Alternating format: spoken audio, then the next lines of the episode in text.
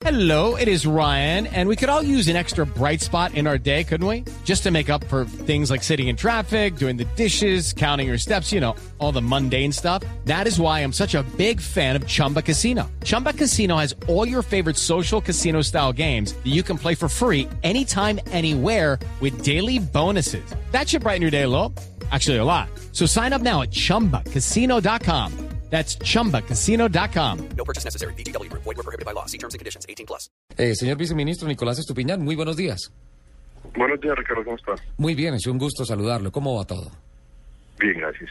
Eh, antes que nada, y una vez le reitero nuestra gratitud por atender esta llamada del equipo Autos y Motos de Blue Radio, porque queremos hablarle de varios aspectos importantes, muy particularmente la buena noticia que ha salido de parte del Gobierno Nacional esta semana a través del Plan de Impulsos de Productividad y Empleo, PIPE, con relación a unos proyectos de ley para impulsar la industria automotriz y para darle un impulso particularmente a los ensambladores de vehículos en el país, anuncio hecho por el presidente Santos esta semana que aseveró las inversiones por parte del gobierno nacional para brindarle alivios a los ensambladores de vehículos en el país, obviamente para tratar de contrarrestar un poco ese 13% de caída del mercado que se ha presentado en este primer semestre. Al respecto, ¿qué nos puede comentar? Pues Ricardo, como ustedes saben, nosotros como gobierno nacional estamos eh, bastante preocupados por lo que está sucediendo con la economía nacional. Entonces, en ese sentido, hemos lanzado varias estrategias todas ellas incluidas dentro del PIPE, donde nosotros realmente lo que tratamos de hacer es darle un impulso adicional, una reactivación adicional, para que podamos nosotros encontrar eh, mejores maneras de acelerar nuestras inversiones para poder eh, mejorar el desempeño de la economía en los próximos meses y así reactivar el empleo, reactivar la construcción y reactivar algunos de los sectores industriales que son tan fundamentales para el país. Eh, viceministro, puntualmente se empiezan a analizar algunos aspectos con reducción en tasas arancelarias a piezas de ensamble. ¿Hay un listado sobre esas piezas que podrían entrar a favorecer el costo producto de los vehículos ensamblados en el país? Sí, pues la idea es que podamos entrar a revisar en el detalle cuáles de esas medidas. Eh, este tema lo maneja básicamente el Ministerio de Comercio Exterior. Entonces, nosotros estamos trabajando con todos ellos para determinar exactamente cuáles son los puntos que mayor incidencia pueden tener para poder lograr esas reducciones y para poder fomentar esa industria. Eh, señor viceministro, eh, también se habla puntualmente de una inversión eh, cercana a los 400 millones de dólares, tal vez un poco más de 400 millones, unos 416 millones de dólares eh, que van a favorecer líneas de inversión para la industria del automóvil. Sí, pues nosotros venimos trabajando con distintos bancos, eh, Banco nos está ayudando muchísimo con estos temas. También venimos trabajando de la mano con Findeper en otros temas para que nos ayuden obviamente a conseguir tasas diferenciales, para conocer, estos son bancos de segundo piso, para que nos ayuden a conseguir eh, obviamente financiación para poder entregar nosotros créditos diferenciales con tasas subsidiadas para poder seguir fomentando esta industria. Doctor Estupiñán, hay un listado de tantas cosas tan positivas en este, en este programa que ha anunciado el señor presidente eh, Juan Manuel Santos esta semana. Eh, y la pregunta hoy que se hace el sector es, en todo el proceso administrativo de sancionar esta ley, de ejecutar esos presupuestos, eh, hacer realidad estas uh, líneas de créditos más blandos, ¿cuánto tiempo se podría demorar el, el tema de decir, listo, ya está firmado, ya está todo aprobado, ahora es una realidad para los ensambladores y para el negocio de los automóviles en el país? Pues como ustedes bien lo dicen, la idea acá es que sea lo más rápido posible. Aquí lo más importante es la velocidad con la que nosotros podamos ejecutar esos recursos que ya fueron sancionados en el Congreso de la República. Nosotros esperamos que en las próximas semanas esta ley sea eh, sancionada por el presidente de la República y podamos nosotros empezar a disponer de estos recursos. Yo creo que en las próximas dos semanas más o menos vamos a tener estos recursos disponibles. Las líneas de crédito ya han sido discutidas ampliamente con los distintos bancos. Entonces esperamos que en muy corto plazo esos recursos están disponibles para ejecutar. Doctor Montenegro, eso es una, una eh, Estupiñán, perdón, eso es una excelente noticia porque eh, se hablaba más o menos, eh, se especulaba más que se hablaba en el, en el medio que podría ser una ah, decisión que tomaría por lo menos medio año. Pues como ustedes bien lo saben, estas son parte de las medidas que el gobierno está tratando de tomar para impulsar la economía y en ese sentido, pues entre más eh, rápido podamos nosotros tener estas medidas implementadas, obviamente va a ser muchísimo mejor para la economía. El tema de las tasas diferenciales, ese es uno de los puntos más críticos y por lo tanto, como les venía diciendo, ya tenemos esto muy adelantado con los distintos bancos, con Bancoldes, para que nos colaboren a desarrollar esto lo más rápido posible una vez sea sancionada la ley. Es decir, que eh, estamos, bueno, puntualmente en el mes de agosto, podríamos pensar que es una realidad, eh, viceministro. Pues esa es la idea, empecemos nosotros cuanto antes a, a ejecutar estos recursos. Eh, doctor Estupiñán, por otro lado, y aprovecho esta oportunidad, eh, sabemos que se están empezando a adelantar unos proyectos importantes con relación a concesiones y a impulsar un macroproyecto de infraestructura vial en el país.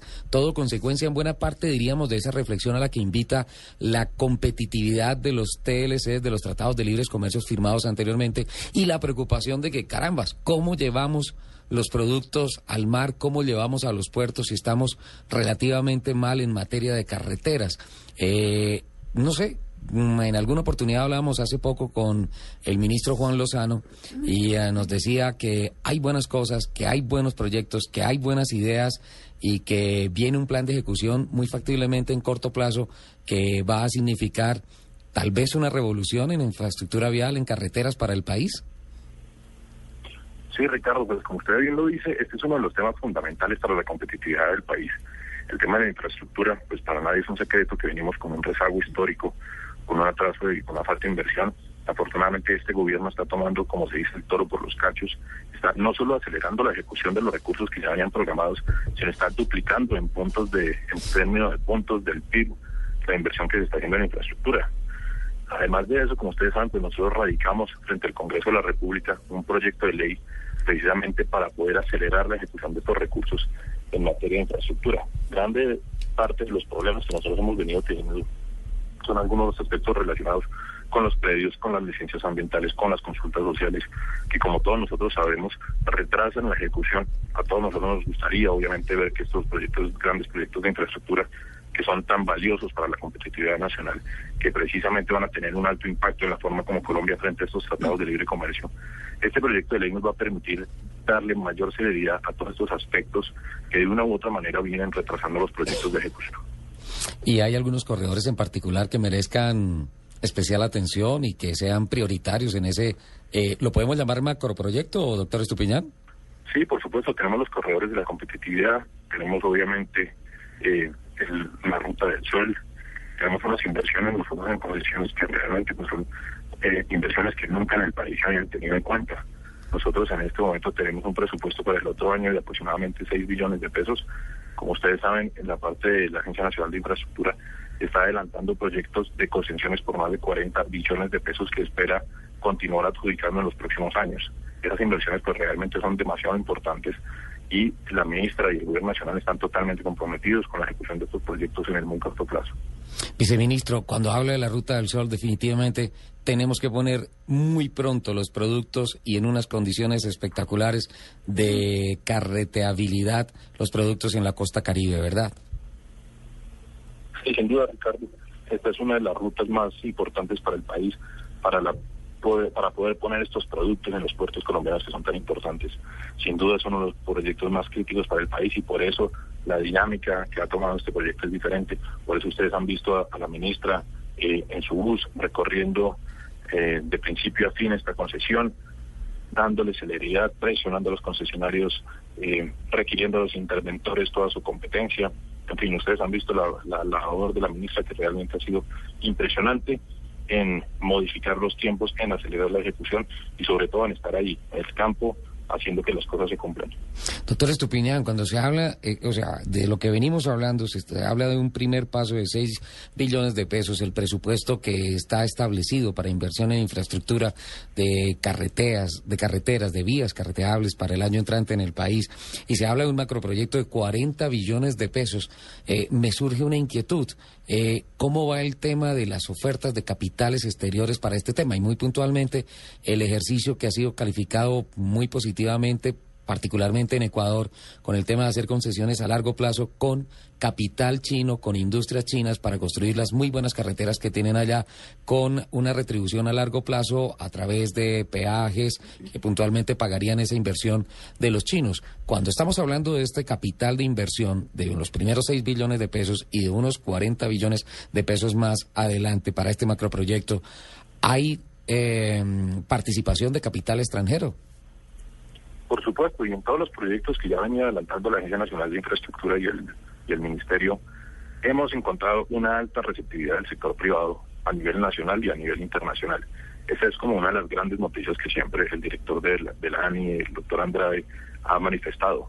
En cada una de las propuestas en cada uno de los proyectos que hemos abierto y en cada uno de los APPs que hemos recibido, hemos encontrado que tenemos firmas chinas, españolas, europeas, eh, brasileras, mexicanas.